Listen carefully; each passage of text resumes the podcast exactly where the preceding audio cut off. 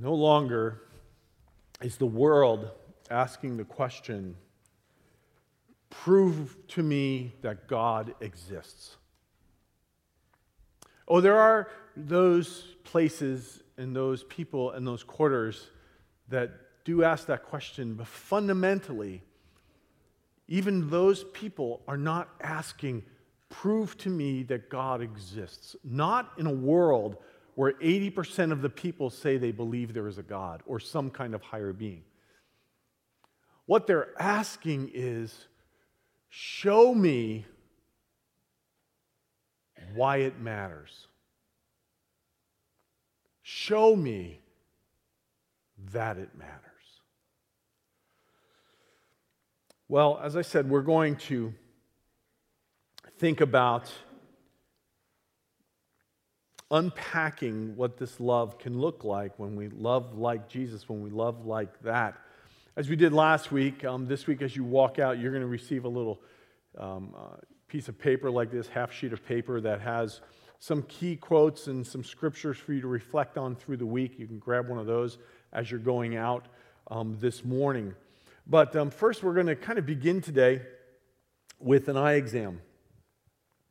I've discovered something, and maybe you have too, but I'm not sure. I, I think I need to send a letter to Amazon because I'm an Amazon Prime member and I buy a lot of books. I read a lot of books, I buy a lot of books. And um, we have a little competition in our office to see who gets more books. I will tell you that I am not winning that competition. I won't tell you which staff member is. But there's books always flying around. But here's the problem this is why I need to send Amazon a letter. I'm noticing that when I read these books, I open these books, for some reason they've now are printing books where the type is blurry. And the other thing I've noticed is that I don't understand. These are, these are, you know, with all of the dynamic things we do with technology today, I open these books and the words jump up and down. And I go, what is going on? So I think I need to contact Amazon and say, something's happening with these books that you're sending to me. The other thing I noticed is that, um, you know, I, my, I recently, my computer just decided to um, die. Um, seven years old, wonderful laptop. It decided to die. I don't know why after I dumped coffee on it. I don't know why it did, but it did. So I ended up getting another computer and laptop, and I also noticed this about those, those crazy computers they're putting out now. When I open up my, my Word documents or anything on the computer, for some reason, they are now producing these computers with tiny type, and you can't see them. And I don't, no matter how hard I try, I don't know what's going on. Then I went to the eye doctor. And um, you probably noticed that I am wearing more often and often and oftener these progressive bifocals. And um, because they went and they examined my eyes and they discovered that I have a specific problem, especially in my left eye, that's continuing to get worse. And my, su- my, my suspicion is some of you have the same problem. I have a serious astigmatism in my left eye. So, what's an astigmatism? Go ahead, put that definition. I think we have that definition up there. Uh, keep going. We're going to catch up there. There we go. Astigmatism. Next, go ahead, de- definition. It's a noun, and here it is it's a defect in the eye or in a lens caused by a deviation from spherical curvature, which results in distorted images as light rays are prevented from meeting at a common focus. So, what does that mean? That means that letters print in a book jump up and down. It's hard to come into focus. But I now have these amazing, amazing technology of progressive bifocal glasses. And I put these on, and because they're bifocals, I look out and y'all look beautiful. And I come over here and I go, that looks amazing. Now, I continue to struggle with this, and, and every once in a while I, I, I, take them off and I go, I'm, gonna, I'm just going to do it. And every once in a while while I'm preaching, you'll notice I'll, I'll uh, have notes and I won't have my glasses. You'll also notice I'm standing back here to try to see them. And that's true. It's very true. But I can't do that anymore. But like when I look there, yep, there, there's that problem. It must be my computer, the way it's printing things. But these amazing glasses have corrected my vision in such a way that suddenly the words on the page stand still. And I don't have to carry 27 pages of notes into the pulpit because I'm running at a size 48 font to be able to see it. When it comes to loving like Jesus, the starting place is maybe not where you think it is or where I think it is. But the starting place is with our vision. It is how we see, it is what we see. Uh, the condition that we all wrestle with, I think. I know that I wrestle with it. This, this um, series and even this message today convicts me of the condition that I wrestle with. I, I wrestle with spiritual astigmatism. That was the primary problem of the religious leaders of Jesus' day as well. We call them the Pharisees. But I struggle with spiritual astigmatism. It's a condition that causes me to have a distorted view, especially of other people, and even of God. It causes me to not really see people. And so, with that in mind, we're going to listen to some words from the divine optometrist, Jesus. And we're going to try to learn from his example. We're going to try to glean some hints as to how to address this issue of stigmatism. Jesus had entered into his ministry with great force, really, when you read the Gospels. But he entered in and he walked into a temple, and the Bible says he went back to his hometown. It says he went back to the town he grew up in, Nazareth. And he walks into the temple and he does what only rabbis were supposed to do. He goes and he picks up a scroll and he begins to read. And this is what he read. Next slide. The Spirit of the Lord is on me because He has anointed me to proclaim good news to the poor. He has sent me to proclaim freedom for the prisoners and recovery of sight for the blind, to set the oppressed free, to proclaim the year of the Lord's favor. And the Bible tells us that everyone was watching him. They saw him. And he said this Today, this is real here in me. This is how he said it. Today, these words are fulfilled in your presence. Do you see it? He comes to bring recovery of sight for the blind. Other translations have put it this way new eyes for the blind. I like the way the New Century Version puts it. It says, Tell them, I'm going to tell the blind that they can see again. Those are such hopeful words for us. And when it comes to loving like Jesus, they're crucial. We need Jesus to heal our eyes so that we can see people, so that we can really, really see people. Now, if you're reading the book Love Like That by Les Parrott, he uses the term being mindful. And I think that's a good term, being mindful of people. But, but for me, it's this whole idea of actually seeing someone. Last, last week, we talked about the first thing we often see is the clothes that people wear. And so we use that as a metaphor of putting on this love of Jesus so that people would see that. But sometimes when we look at people in our world, we just, that's our first judgment call with the car they drive or the clothes they're wearing or, or the, the, the way they are acting at some certain time. And we don't really, really see them. And yet, we must. Now, at the outset, what we're talking about is we're talking about a love that's generated from God. Um, remember what we read earlier the, the Spirit of the Lord is on me, Jesus said. It's in this relationship with God through Jesus Christ that the Spirit of God generates this love within us. And when this love is generated, Not by me trying to be some good person, but when I allow God to generate this love in my life. The fundamental thing that happens is this love is self sacrificial. This love is self giving. I, I, like the old term self donation. We'll get back to that later in the series. But this love is focused on selflessness rather than self absorbency. And that's a really important part for us. Remember what Ephesians 5 said walk in the way of love just as Christ loved us. And so, the healing of this spiritual astigmatism doesn't start with just getting more knowledge about how to love, but it actually starts with a prayer. It actually starts in our first response category of prayer. It's praying and asking for the Spirit of God to fill us. It's praying and saying, Jesus, would you take over my heart and my life? Would you fill me with your presence and with your love? And when that happens, we then are in a posture, if you would, to ask ourselves two questions because these are the questions that really get to the heart of the matter. The first one is this So, where do my interests really lie in life?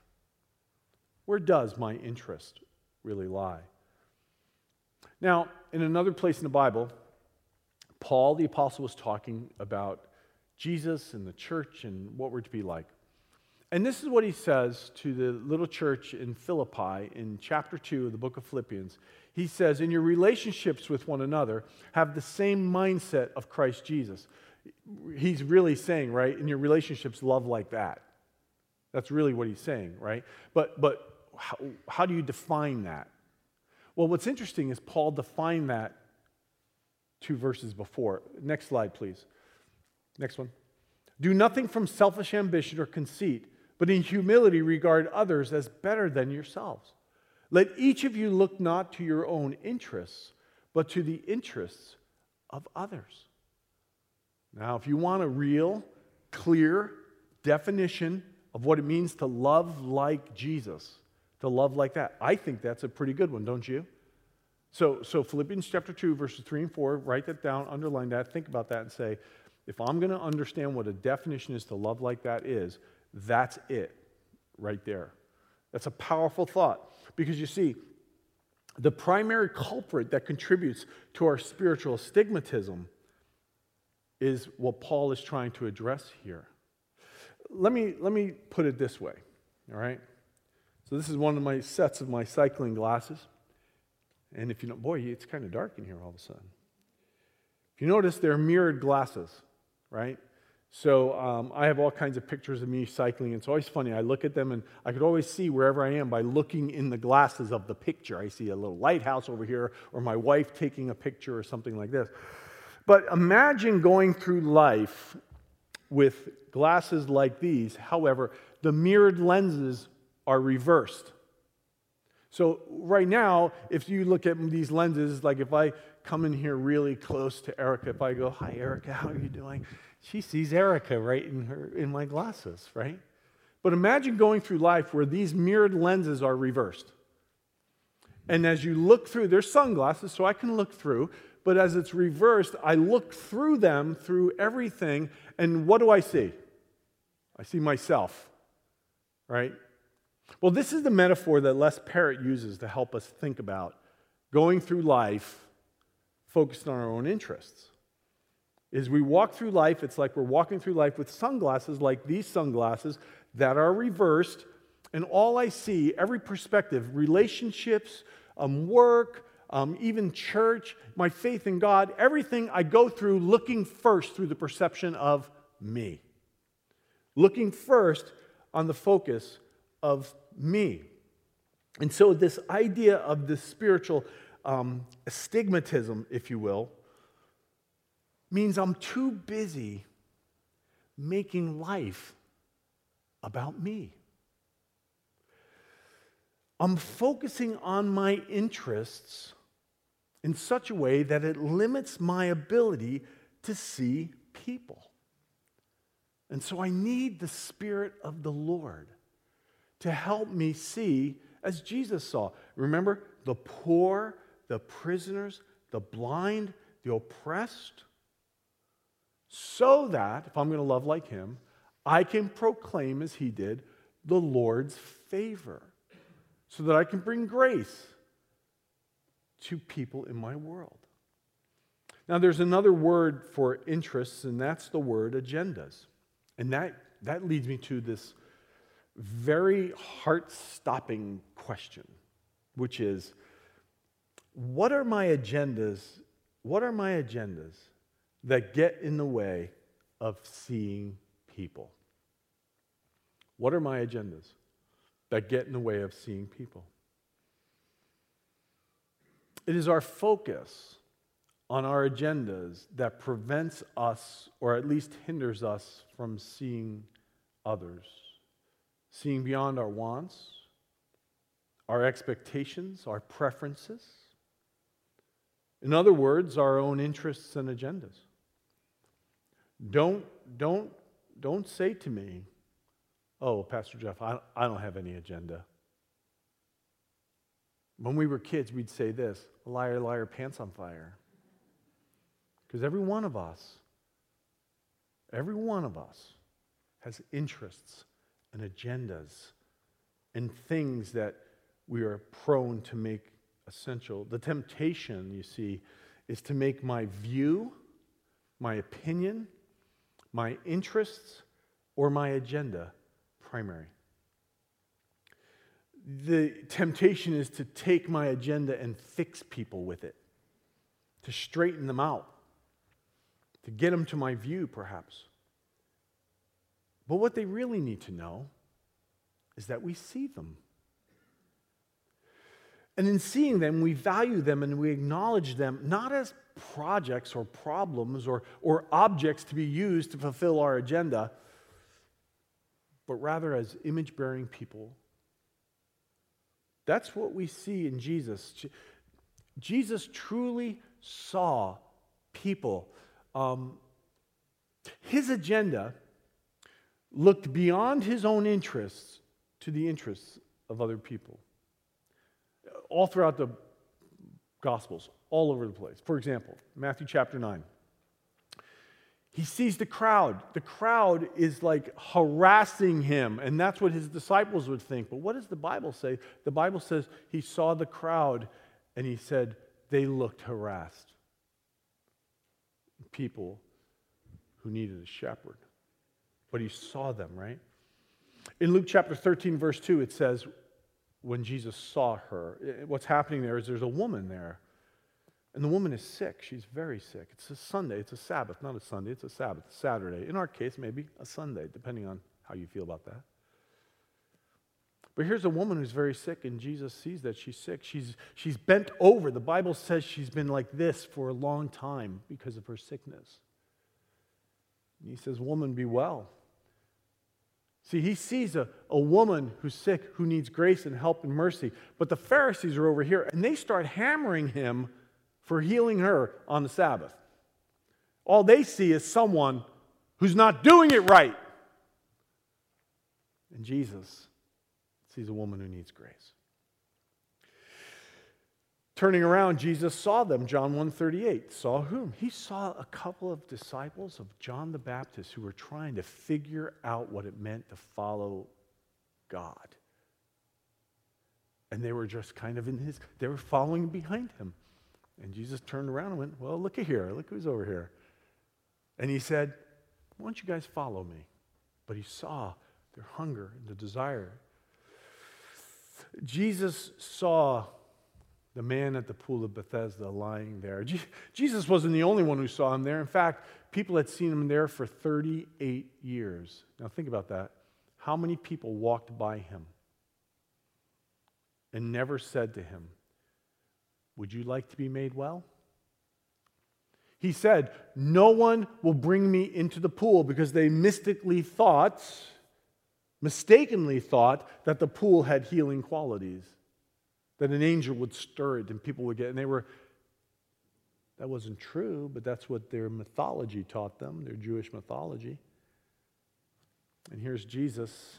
Jesus, Jesus didn't want to get him to the pool, he wanted to get him healed.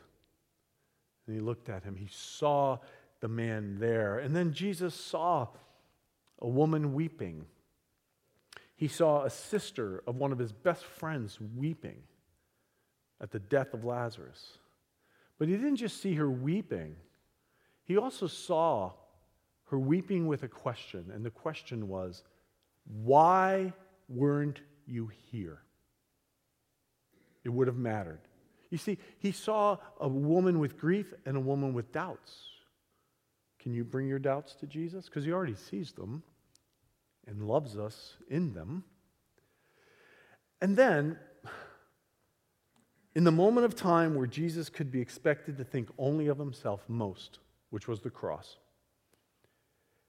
the scripture said when Jesus saw his mother there, if there was ever a time when Jesus could think only of himself, it was the cross. And yet here he is. He sees his mother there and he ensures the care of his mother through the Apostle John. Now, I, I've taken time to, to look at that because Jesus sees what others do not see.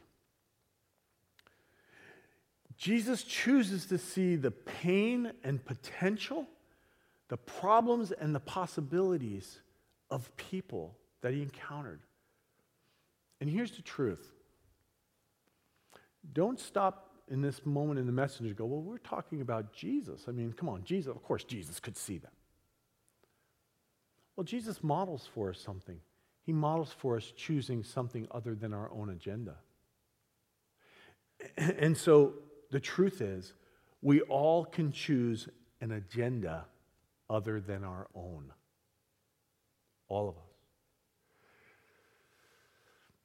It's very tempting to list quote after quote after quote from some of the things Les Parrott's saying, but this one's worth it. We have the ability at any moment to press the pause button on what we want. That's the moment we see people. That's the moment we make room for love. When we press the pause button, when Jeff pressed the pause button, presses the pause button on this is what I want. This is what I prefer. This is what my view is.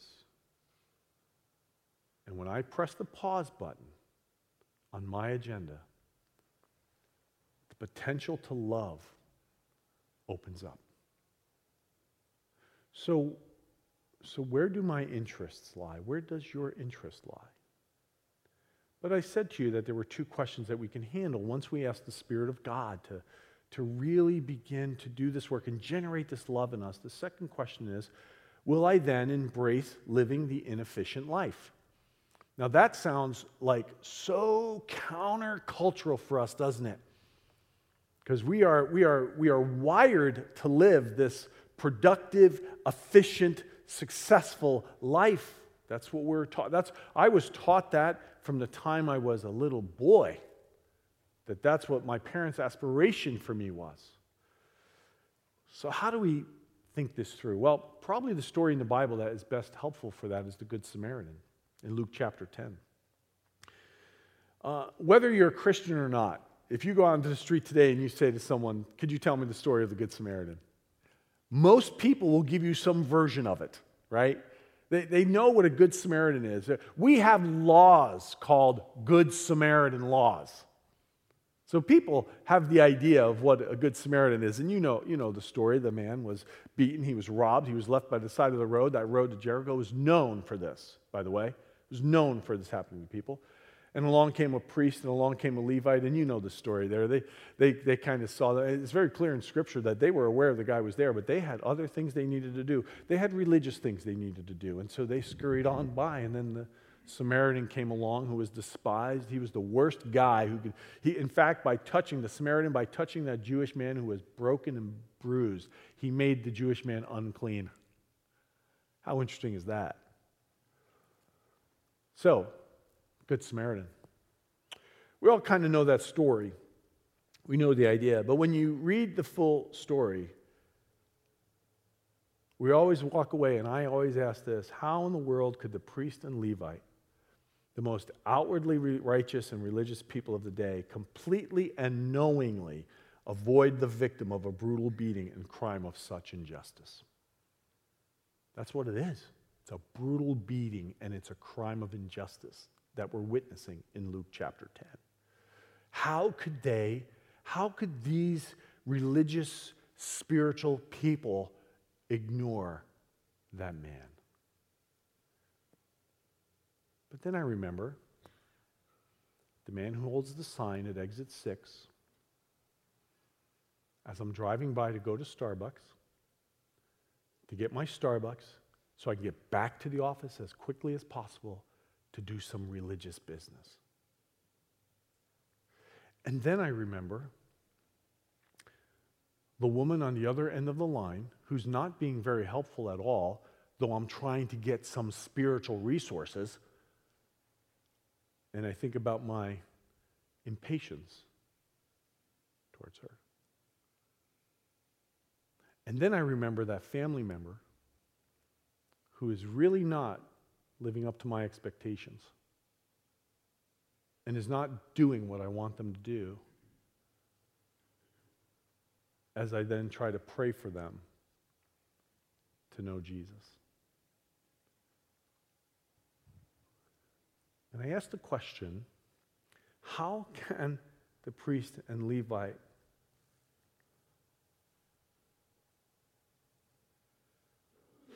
And I remember how often I only think about my interests and how I don't see others when I do that. And then, right then, right then, I become the priest and the Levite. I am the priest and the Levite until I set aside my agenda and become less focused on myself and more focused on God's agenda.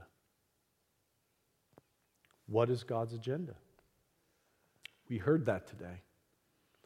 The Spirit of the Lord is on me because He has anointed me to proclaim good news to the poor. He has sent me to proclaim freedom for the prisoners and recovery of sight for the blind, to set the oppressed free, to proclaim the year of the Lord's favor.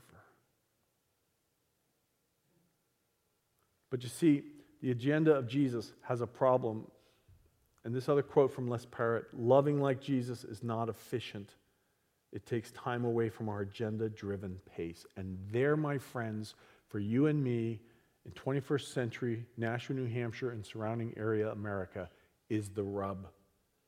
The pace of this world does not lend itself to us being mindful of God and others. Though we have bought the pace hook, line, and sinker and justified it in so many ways. This pace prevents us from being aware, from seeing God and seeing others. Because loving like Jesus is not an efficient way to live. Because it means allowing for God's interruptions in our lives. What we interpret as interruptions, though, what we see, what we interpret as inefficiencies, especially when it comes to seeing people, may very well be divine appointments that God has given to us. I, I, I was raised a performance oriented worker, POW. All right? It's the way I was raised. So I find myself, like the Spirit of God, bringing me up short on occasion where all of a sudden I see it. Oh, that's an appointment from Him.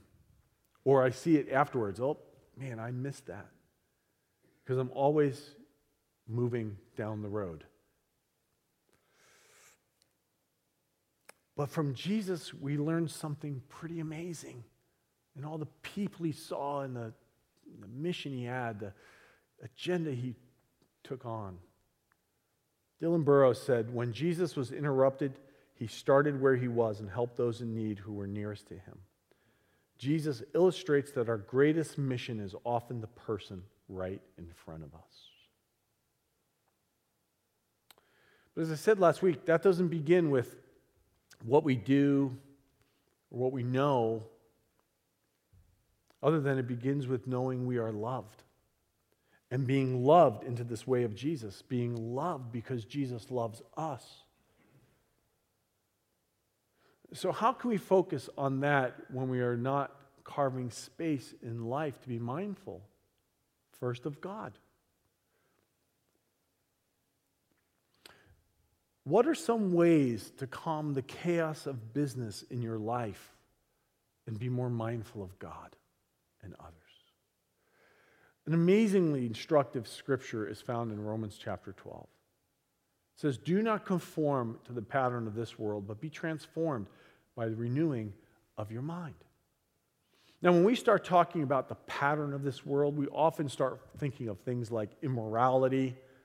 You know, we think about um, rejection of God. We think about all those things. But you know what? The pattern of this world is an agenda paced world of efficiency and production at the expense of people. That's the pattern of this world, one of the patterns of this world. And no one is saying that we should not be productive people. And no one is saying we should not be efficient in our production. But when it comes to relationship with God, efficiency is not the goal.